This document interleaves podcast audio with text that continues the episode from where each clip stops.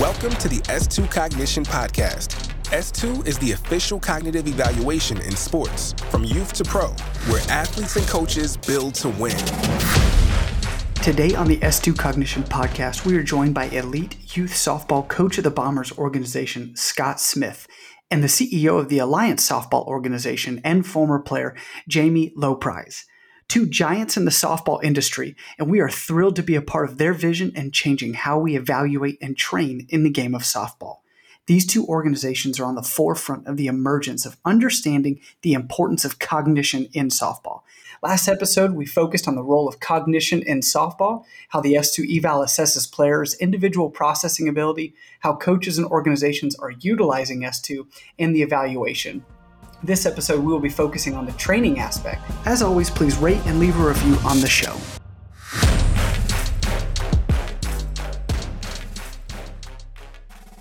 If softball is anything like baseball, most of the training, as we alluded to, is physical training, working on the physical, grooving the swing. How do my mechanics look? Those feel good pitches. Dr. Jami, let's let's start with you how has the cognitive aspect been neglected so far up to this point in your opinion? I i don't even think it's been not an intentional part of our vocabulary is maybe the best way to maybe we've thought about it like we know you have to make quick decisions but nobody's ever talked about cognition in the way that s2 or when i've sat and talked to scott about s2 that things that from a i don't know, i'm not the expert in cognition but things have been measured, right? There's I can speak on a, a you know science and theory when you test things. There's testing that's been going on. The fact that we can now apply this to our sport, I think, is is incredible because it it has not been talked about. So we just take drills. Like, yeah, this is a great drill to work on staying through the ball, right? And and but not everybody can use that drill in the same way, or maybe even making adjustments or tweaks to to certain drills that you've always used. I think we've really been missing that in our sport, a more targeted approach to to how we train. Uh, and and honestly, it's part of what I am excited about with the alliance what we can do. But you know, it's it's almost like, hey, this is what I've always done. These are some drills I did. So yeah, you do it. But it doesn't necessarily fit to to that particular kid. So we're just gonna get a whole lot smarter about training through through this testing.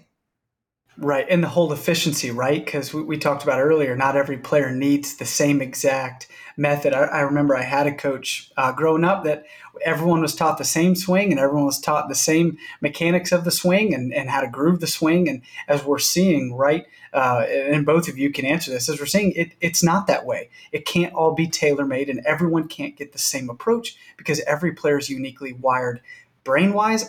And as Scott alluded, uh, S2 Scott alluded to it, mechanically and and physically as well, right? Yeah, and you know, I think I think in the end, I think uh, as coaches, we we just talked about like where Jami talked about it really wasn't purposely not addressed. What it, but I think as coaches, we just we always talk about that we could measure heart, right? That's all we, we when we looked at a player, we were always trying to measure their heart, which is we all can equate to effort. I think we spent a lot of time. I think we've always spent a lot of time evaluating effort alongside mechanics and the decision making stuff and the, the the cognitive aspect of it was never even in the in the in the process of being looked at. And I'm speaking solely for myself, but I, I think I would say that most coaches fall into that category. Is we want to me- we would always try to measure someone's heart, and uh, which is obviously a you know effort is a is a great skill to evaluate. But there's a lot of kids that have a ton of heart, but their decision making is really bad. So, like it, we would either not go down a road of coaching that player, and deciding on a different player, or in this case, I'm speaking, I'm absolutely speaking myself, maybe coaching them wrong. And so that's uh, that's something to consider now is how you approach that process.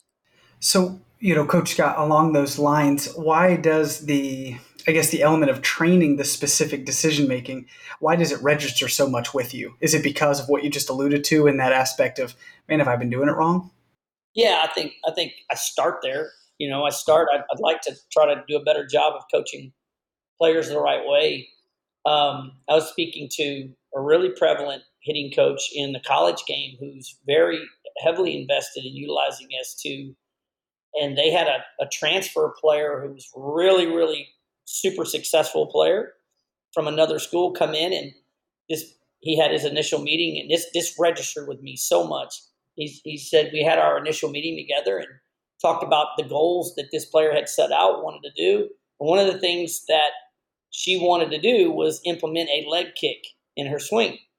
And they did the S2 testing and she was poor in timing, right? Like like implementing a time another timing mechanism that you already struggle with timing. You have great rhythm, but you you don't time well, right? So us creating more more stuff to your swing would only make it worse. Like those are the type of mistakes as coaches I promise you I've made in in in time. And this coach said to me outright, I've made mis- he's made mistakes doing that. So it's really cool to know a lot more about your player and then develop the type of training that it takes to maintain their success and build on it. And I think that's the cool thing that comes with knowing more about your players and their cognitive uh, skill sets. Yeah, and I wanted to jump into the training aspect. So, just to set the table, when we think of training, right? It's it's it's not to get better at the eval. It's not to change your scores on the eval. S2 Scott, can you talk about uh, S2 Cognition's approach to the training aspect of cognition in the context of sports, specifically softball here? Yeah, sure. Yeah, I, I think you just made an important point. You know, the evaluation tells you how you're wired, but the training has to be done on the field. You want to get better at playing the game of softball, and um, and so that that requires a, a, a somewhat of a different approach than has been offered in the past. You know, when we came out of the decade of the brain, um, you know 10 15 years ago everybody was enamored with these brain training apps and gadgets and whack-a-mole boards and you know do this ipad app or this iphone app five minutes a day it's going to make you a better hitter. And it would be really cool if that worked because that would make us all better at just about everything we we set our hearts to to do out to do. Uh, unfortunately that's not how it works. The the demands on the softball field are very unique. Uh, arguably, some of the most challenging, sitting in a batter's box less than 400 milliseconds to make split decisions and organize action. Arguably, some of the most demanding aspects of human performance. You'd be hard pressed to find other settings that require so many decisions in so little time in organizing your visual and your motor system in such a precise way. I mean, unbelievable. So that said, uh, the training has to be specific to softball. And so we kind of, when we came in, we saw a lot of these efforts using technology, and technology is great. We're a bunch of tech technology geeks ourselves, but at the same time, it's not what the brain is doing on the field. And so we stepped back and said, look, let's let's just make smarter drills. Let's keep the bat in the hand. Instead of putting the bat down and picking up an iPad, let's keep the bat in the hand. Let's link what you rapidly see to what you rapidly decide to what you rapidly have to do. And the best way to do that is in the game of softball, on the field, in the cage, where you are changing the, the visual information, changing pitches, changing speeds, um, setting up the hitter, challenging the hitter just like they're challenged in the game, but in a structured, progressive way. And so we don't just come up with a single drill and say, hey, go do this drill. It's going to make you a better hitter or give you better timing. It really is a thoughtful way of structuring a progression of drills from real controlled drills that are isolating a decision system like timing uh, that's been mentioned or impulse control and then progressively introducing more challenging versions of that drill or new drills that incorporate more of the complexities of the game and working your way into the actual game environment. Um, there's a fancy term. I promise this will only be the fancy term I use, but there's an old principle in psychology called systematic approximation. Your training must systematically approximate the environment in which you're performing. And so for a softball player, Your drills got to start real controlled and basic, but then systematically progress to become more like what you face when you suit up and you uh, step into the box or step onto the field and have to make those quick decisions. That's how we structure our drills. That has been demonstrated to achieve transfer because ultimately you want to perform better on the field. That's exactly right. And, you know, Coach Scott, I know in the first episode you alluded to how the development part of this, you're still trying to see some of these girls, especially your younger teams that are now getting to the 16 year old team. And I'd love for you to talk about some of these drill concepts that you've seen and some of the improvements that have been made or what your thoughts are on the drill package themselves and how they how they can help these players in the efficiency of their training. Yeah, no, I think I think that's been one of the the, the more unique things we've gained from utilizing S2. I'm I'm fortunate, I'm blessed. Bobby Buchanan, who's heavily involved, involved with S2, uh, is uh, here at our facility. So I feel like I have this huge advantage of having this resource database with Bobby, and so we spend a lot of time um, talking about the drill concepts and what we're doing, and we've even kind of tried on our own end to to maximize some other options and trying to do what exactly what Scott's talking about is keep the bat in the hand. And we've done things like use two different hacks. One's a baseball hack hack attack and one's a softball. And they only get to hit the baseball, right? So they're trying to ID the white baseball coming out in real time versus the the, the yellow softball and making those split second decisions that coaches uh, that Scott's talking about um, you know, we've we've gone to where they're really having to identify uh, in their own brain cells, like being able to pick up tails, like we're having them watch video. Um, we use two different grades, uh, two different colors of green shaded um, jugs balls that come out of our hacks. They all they both they spin differently, and so their job is to lay off one and hit the other. I mean, like you're legitimately trying to stress their sensory system when it comes to decision making. Um, and I think that that's been some of the cool things is is watching the players we know perform well in this continue to perform well, right? Yeah. Like it's just, and they do better at some of the drills than others.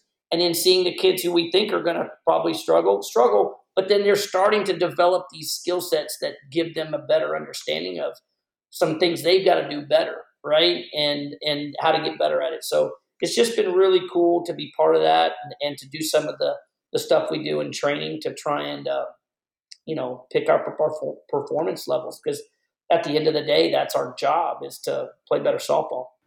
It's amazing to me every time we talk to coaches, the amount of creativity that goes into each one of y'all's. It blows my mind. You guys never cease to amaze me. The level of creativity you have in trying to change and and and and challenge your players. I'm, I'm always fascinated by that. So it's so fun to hear you guys talk about, you know, the unique challenges you're trying to portray on onto your player. Well, and I think it's really cool because we'll do we'll do the drill the beginning of the day. We'll do the beginning of the drill at the beginning of the day where you're hitting the baseballs and laying off the softballs, and at the end of the practice we're making it exactly the opposite, so that their brain has to turn that around and they're seeing a different picture. It's just like seeing a different arm and uh, it's just been cool to see players thrive and and grow in that. That's not how we would have trained prior to S two. It's just not how we would have done it. We'd have done some some fun stuff, but it wouldn't have had the same intent. And I think that's the important part.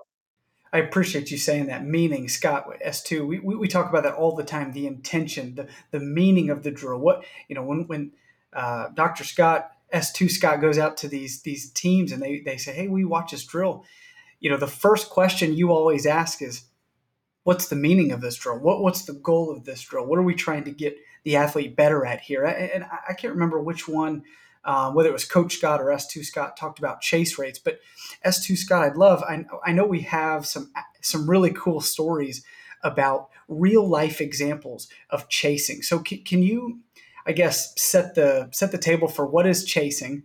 And then what are some of these areas uh, specifically, I think it was in baseball that we saw, you know, kids and in colleges uh, lower their chase rates uh, with their players in the decision making. Yeah, no, it's a great score. I know chasing well. I knew it well as a player. Um, The uh, let me just comment on one thing Coach Scott mentioned, and I, I think that's right. You know, our approach is, has never been to tell coaches how to coach, and I think coaches have a ton of creativity. Uh, at the same time, you know, the opportunity for us to give some new language, new insights, and then give some principles to make their job more efficient or to unlock the creativity. Uh, put some bumpers in the lane and direct the creativity to the most efficient way to train a system and the most um, effective ways to, to, to get the, the biggest bang for the effort. You know, that's that's our job and that's our intent. But you're exactly right. I mean, there are drills out there. You can make just any you can do anything and make it complicated and difficult but you're exactly right. The intent behind it is what was was really a concern of ours. What system are you trying to work? What aspect of the decision making process are you trying to isolate and build? And and where do we start to build that in someone who may struggle and an athlete who may struggle with that system? And how do we progress that in a way that's going to build mastery and, and, and lead to maximum impact in the game on the field. And um, you know, chasing is a good example. Chasing, uh, a simple definition is is swinging at a pitch you don't want to swing at, and that could most commonly is outside of the strike zone. Um, you can still chase a pitch within the strike zone if you're not looking for that pitch, and so you may be sitting on an inside pitch.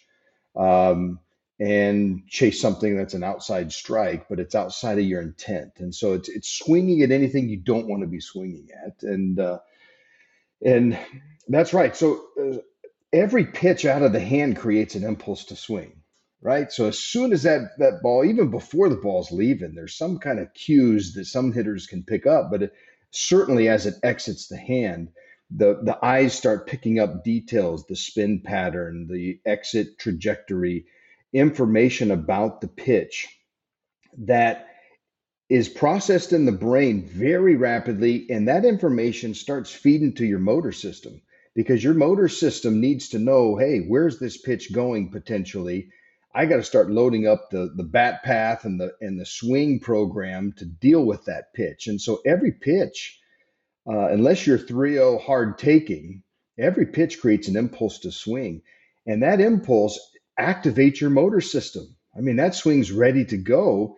And some brains have a hard time holding back any kind of activation of their motor system. And so they're more apt to go after pitches. Everything looks good out of the hand, those kinds of hitters. And some brains are really equipped with an incredible ability to hold back those initial impulses until they make that decision do I want this or not?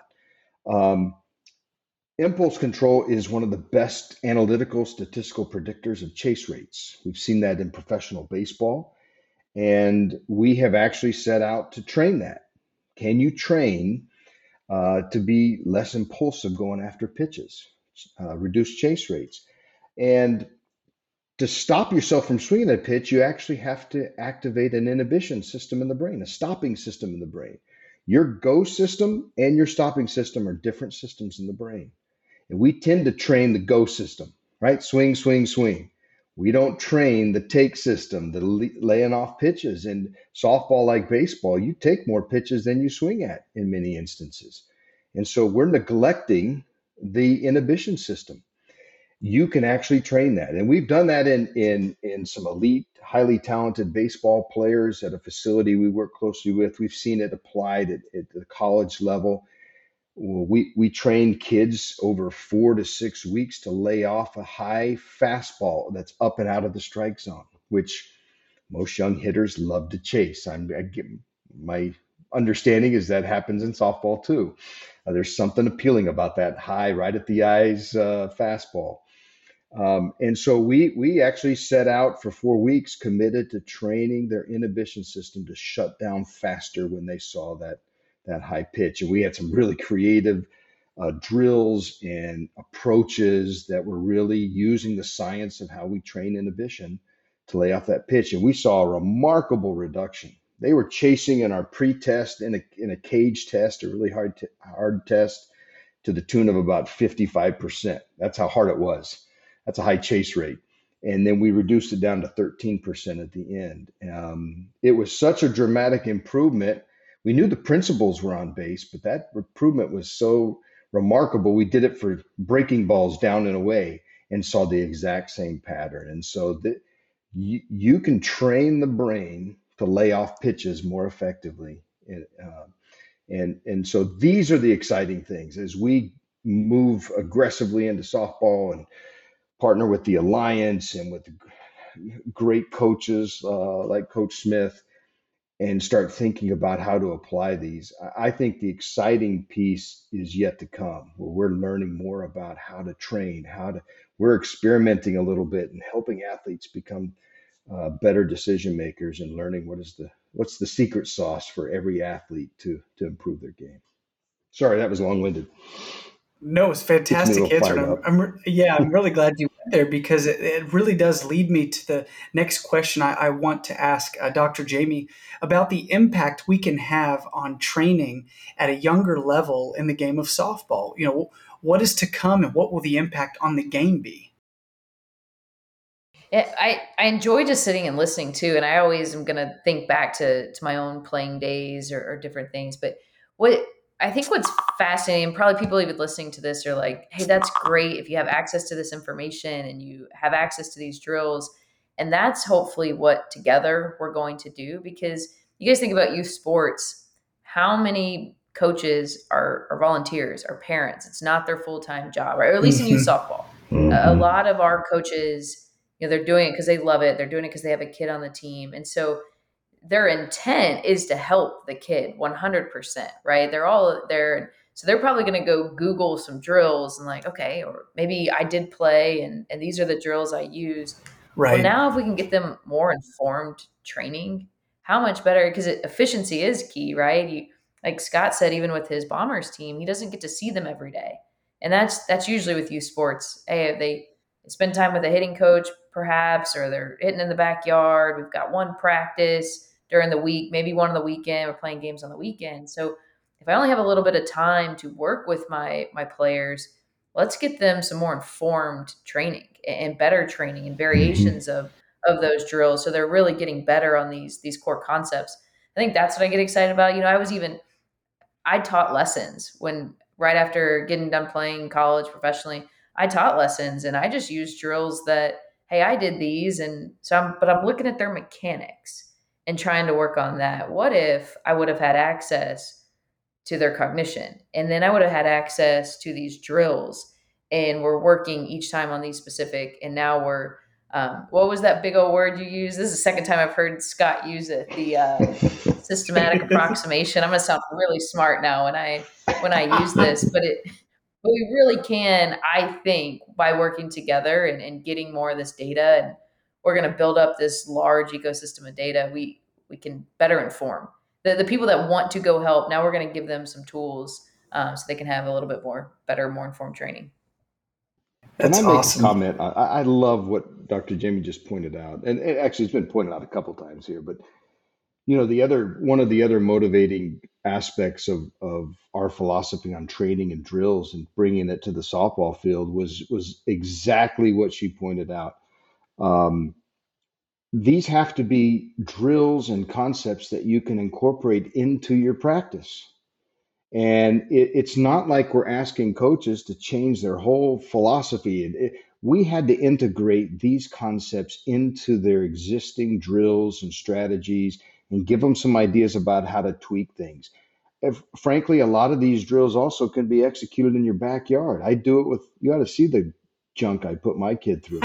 um, we go out there and we tinker and I test the limits of, of timing and trajectory prediction and where it's crossing the zone. And, and, but there, you know, I'm doing front toss and soft toss and, uh, you know, you, it's cool when you can have these hack attack elites or these fancy uh, pitching machines where you can set sequences of pitches and variety of pitches. But setting up, you know, we we, we think about drills if you have one machine, two machines, changing speeds, masking that, playing music in the background so you can't hear the spinning wheel kick up or, or tick down, front toss, soft toss. I mean, you know, we're absolutely thinking about everyone that, that's potentially involved in helping this athlete get better. And um, So that was I, I just I love that you pointed that out because I think that's an important part. You can get better at these things, whatever your resources may be.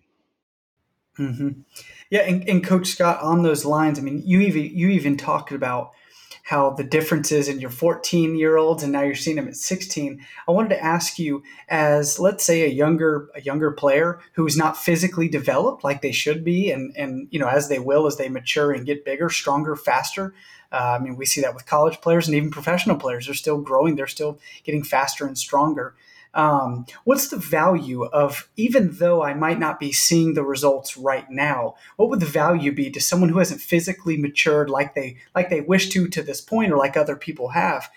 You know, the constant grind of continuing to uh, work on these drills in their efficient areas.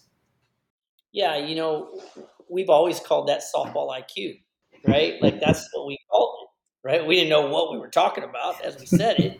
that's what we called it and how often you know we're fortunate inside our academy you know we have as many as 15 teams between 14 year olds and 18 year olds that are trying to play on our top teams in our program. And we have some physically developed younger athletes who are far ahead of their peers who are more physically gifted. But we've got some some some players are still in that that evolution of their physical stature who are just intelligent athletes on the field and they they they approach things in such a more unique way and I think it levels the playing field, right? I just think it does. Mm. I think you know I, I think it allows the that player with the the heady player. We let's all these. I always laugh about. I've thought about all these things we've called players. They're heady. They have moxie. They have all these different things, right? We didn't even know what we were saying, right? But we now we can put it we can kind of label that yeah no that's what that is and that's what that is and that that makes more sense.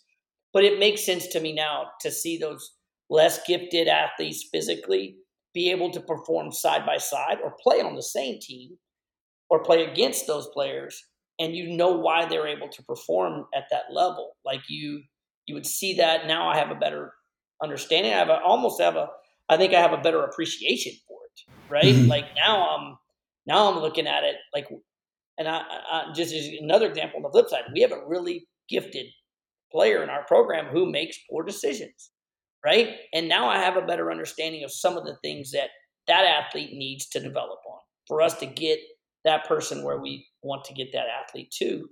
So I just think it. I think it's just the life cycle of an athlete, and I think some of them are going to just be more cognitively advanced than others, just like others are going to be more physically advanced than others. And I think, boy, if we can marry the two together and figure out we're already we're always training, you know, they're always going to strength and conditioning. They're always going to these other outlets that create better athletes. But I think as we um, prioritize cognitive development and uh, that side of the training um, I call it the life cycle of their training development. If we start to prioritize that the way it should be prioritized and put an emphasis on that and understanding it for one, and then developing it uh, through training, uh, secondly, I think we're going to see a better player come out of it. And, uh, and I think that's, to me, that's what makes what the Alliance has prioritized, which is a couple of things. One is this capturing of the data and the why behind it and help being able to share that information easily with players, coaches, for potential college coaches, all those those outlets that need this information, but at the same time making it so accessible to players. Like there is a big disparity in um, equity in our in our sport, whether you call it whether it's softball or baseball, and so we always trying to be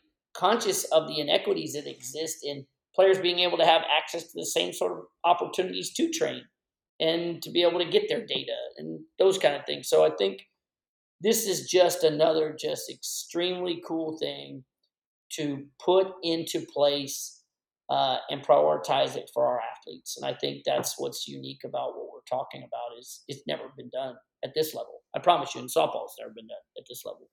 Coach, you're, you're really hitting on something I find really fascinating if we look at the physical nature, you just said you've got a player who's great, uh, and we're trying to work on her cognition. You know, when as a hitter, you want these feel good. You want these, oh man, I, I got to work on, I got to get my bat path right. We talked about the mechanical piece. We want these feel good things. But if you look at the physical nature of training and getting stronger and getting faster, your body, when you weight lift, is pushing to failure until I can't lift anymore to get stronger. So it's interesting when we look at the brain and you challenge some of these players in their weaker areas and they're getting frustrated, you can see them making the wrong decision at time and time again. What what we're doing is we're we're exposing them to get them better so that next time they see those things or see that pitch, they don't ch- hopefully they don't chase or it goes down that's what I think is is this is more of an observation than anything, and you feel free to comment afterwards. But it's fascinating. We accept it in the physical nature, but when we start talking about the swing decisions, now it's like, oh, I, I don't want to do that anymore. You know, five minutes in, I've already had enough. Let's just move on to something else. I can't wait to see your experience in that when you when you're working with the player and realizing, hey, this is for your benefit to get you better because you'd rather fail here. I've heard this from Paul Phillips, our guy on staff You'd rather fail with me in here than fail out there in front of thousands of people or on the back of your baseball card, right? No, no doubt. It's it's funny. I'm I'm almost having having to temper myself with how much I think I know. Uh, now that I know about players, we were literally on a field the other day, and we were we were working on cuts and relays with our with our outfielders and our infielders and our catchers, and inevitably we had catchers saying to cut the ball when they shouldn't cut it. They were having trouble with trajectory estimation, and I'm I'm acting like I'm really smart and I'm looking at Bobby trajectory estimation. Like he's like, bro, like you know, like but but you're that they're not, you know, now all of a sudden I'm starting to see some of these things in real time as if I'm mm-hmm. looking at a at a dashboard of what some of those things we need to work at, right? And impulse control. I, she wants to say cut. She wants to. It's in her. It's already in her. And you're you're asked. You're, we're cutting the ball for no reason. Like it's good. Look at the trajectory of the ball things I never considered before, not ever. And so now we spin, we have a whole separate field that our catchers go through a whole level of training and we shoot balls at them from a pitching machine in center field. Wow. They don't know how hard it's coming, right? And so, like, and our first basemen are coming across working on either cut or not. Like, they're working on trying to develop a better decision making. We never trained our catchers like that. Like, you know, I mean, like, so it's just that's an example of us figuring it out a little bit now that we know a little bit more about our players and what they do well and what they don't do well. That is so cool. Yeah, no question about it. Just a piggyback on what you guys are saying too about um, you want. I know we're talking more about the the training, but I also think what we're about to change from an S two and alliance standpoint, and with all this data, is recruiting. And go back to that example of the the athlete that we can see, right? And, and she's at 14 years old. She's six foot tall. She's, you know, she can bench press this, she can run this, but cognitively, she hasn't developed. So, number one, maybe we have higher expectations for her because of her physical skill, but we really haven't developed her cognitive. And I, I think even opposite of the, maybe because I'm partial to the the five one athlete that might not have the measurements off the chart on athleticism, but man, she can process information, she can make great decisions, and and she's in a key position. Maybe she is that catcher that that can process decisions really really well. So I thank goodness we've changed recruiting to where the 14 year olds aren't committing to college anymore. But I can only imagine the mistakes we were making because we were only looking at their physical tools. We had no concept of their cognition. So I, I know we're talking training, but I'm pumped about what we're going to do together of providing colleges and providing athletes with the information that's ultimately going to help in, in really important recruiting decisions. I'm so thankful that you alluded to that. So I appreciate you, Jami, jumping in there. Anytime, anytime you want to jump in, go ahead. Just come on, shut me down. I, I pe- people would much rather listen to you two talk than me. uh, S2 Scott, real quick before we get into the last piece of our discussion here today. What's the importance for someone so young to identify this area and then specifically efficiently train at a younger age as opposed to waiting. I mean, we've said it plenty of times on this podcast. I wish I had it when I was their age. Why is that statement said so often? Yeah, and I think we've kind of all alluded to that, uh, the answer. And I, I think, you know, it's a competitive world out there. And at the same time, every athlete, uh, or the vast majority of athletes, want to perform their best. When, when you put so much effort and time and energy and money as a parent into your kid and your, your kid's success, you, you want your kid to reach uh, his or her potential. And um, this is just another piece of the puzzle. And I'm biased. I think the brain's pretty important in everything we do, especially on the field.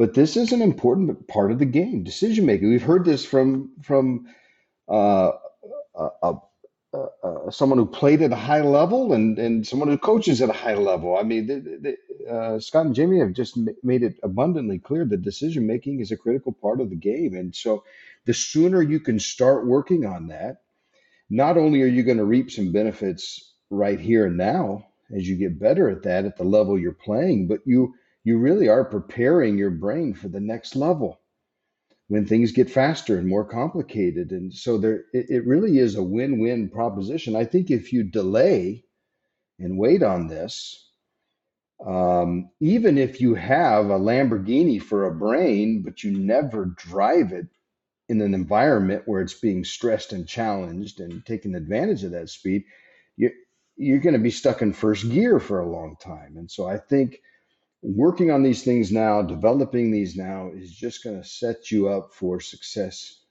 here and now, and and as you you move up the levels. Um, it, you want to be a complete player. You pay attention to your physical, your technical, your emotional effort side of things. We've talked about that, and now you're cognitive. And um, and I think this is just, uh, uh, you know, a well-rounded athlete's going to pay attention to this aspect of performance and be motivated to work on this and and uh, train uh, their decision making at a young age. Before we move into the last piece uh, of the podcast, I, would like to give both of you guys an opportunity, Coach Scott and uh, Dr. Jami, to shamelessly plug whatever you're working on, whatever you guys got going on. So if you guys want to go ahead and plug what you're doing and the, uh, the great things that you're doing, we're so thankful to be a part of what you guys are doing. So go ahead, give give shout outs wherever you need to. Well, I, I, am just fortunate that I get to spend as much time as I do on a softball field, and, and people give me the opportunity to coach their their kids. So that's my plug to that. But I will tell you this: um, we're I'm part of the alliance. I, am I'm, I'm proud to be part of the alliance and what we're doing, and I, I know Jami will elaborate on it too. But the role that that S2 that the role that data capture and us providing insight on players, a deeper dive into how why, how and why they are the athletes that they are, I think is going to be the thing that takes our sport to the next level. And I think that's what's exciting about partnering with S2 and doing some of the things that uh, we're looking to do together. I know, which will be really exciting things. And so for me, I think that's the most exciting part of this is I already can tell you firsthand how big of an impact it's making on our bomber players. And so I'm excited for what that means for everybody else's players. Gonna make it harder for me to figure out how to beat them on the field, but I think that's what makes our sport better. And I think that's the cool part about that, um, and uh, that's what keeps pushing us and that's the neat thing about this. So I'm excited to be part of that uh, more than anything else. Thanks, Coach Jami. Yeah, yeah, I can elaborate a, a little more too. and just really piggyback off that. I think Scott and I are very similar in the sense we're we're both motivated by making players better and, and using information to to help make players better and and to push our sport forward. I think. Uh, and we might go about it in different ways, right? I, I don't coach a team right now. I, I don't run a, an organization, um, but that's why we have the alliance. We're all in on on the alliance fast pitch because really it is our mission to put the player first and to bring in tools and resources, combine our resources. I, I I've asked Scott before because Scott has been the leader and, and probably one of the most forward thinking coaches in our sport at looking in data, I'm like, you could keep this to yourself. You, you don't have to share with everybody, but that doesn't make everybody else better. So, I, you know, I applaud him for that too. He's the first one to come and say, hey, we need to look at this from, from an alliance standpoint. But that was, you know, it was this initiative with the Alliance Fast Pitch by a, a lot of leaders in our sport that are are motivated to to make players better in the game, to to come together and combine our resources. And super excited about uh, S2 Cognition being one of those resources and what we're going to do. We're we're getting ready to. This is my plug, but we're getting ready to launch what we're calling the Future Stars series, um, and that's. I just think it's going to be eye opening to athletes, to parents, to coaches, to college coaches. Um, hopefully, this is the foundation for what we're doing. I I drew out this illustration because I'm very visual. Um, Scott Wylie can diagnose me later here of what what that means, but just this full cycle in player development where we're evaluating players, we're getting data on players, we're referencing that data. What does that actually mean? We're comparing it. You know, what where does that compare to player to their peers, to uh, different levels of college and play? Where's that compared to the pros? You know, and then ultimately, how do they train to go get better? So then you can retest and, and start that cycle all over again. So a lot of people in, in youth softball um, they might do one portion of that, or they might operate in, in silos. And we're with the right partners, we want to bring the full picture um, and that full 360 degrees identification, evaluation, training, and, and let's get better. So, really, really exciting things to come. I think we've just scratched the surface. Um, and we just collected a little bit of data with S2 and via the Alliance. Imagine when we have this national database of, of the best or every level of youth softball player data. I think uh, I think we're really going to change the the way college coaches recruit, the way that, that coaches train, and, and the way the players even understand, you know, why this is super important. So I, am excited to, to work with you guys and appreciate y'all uh, letting us jump on here.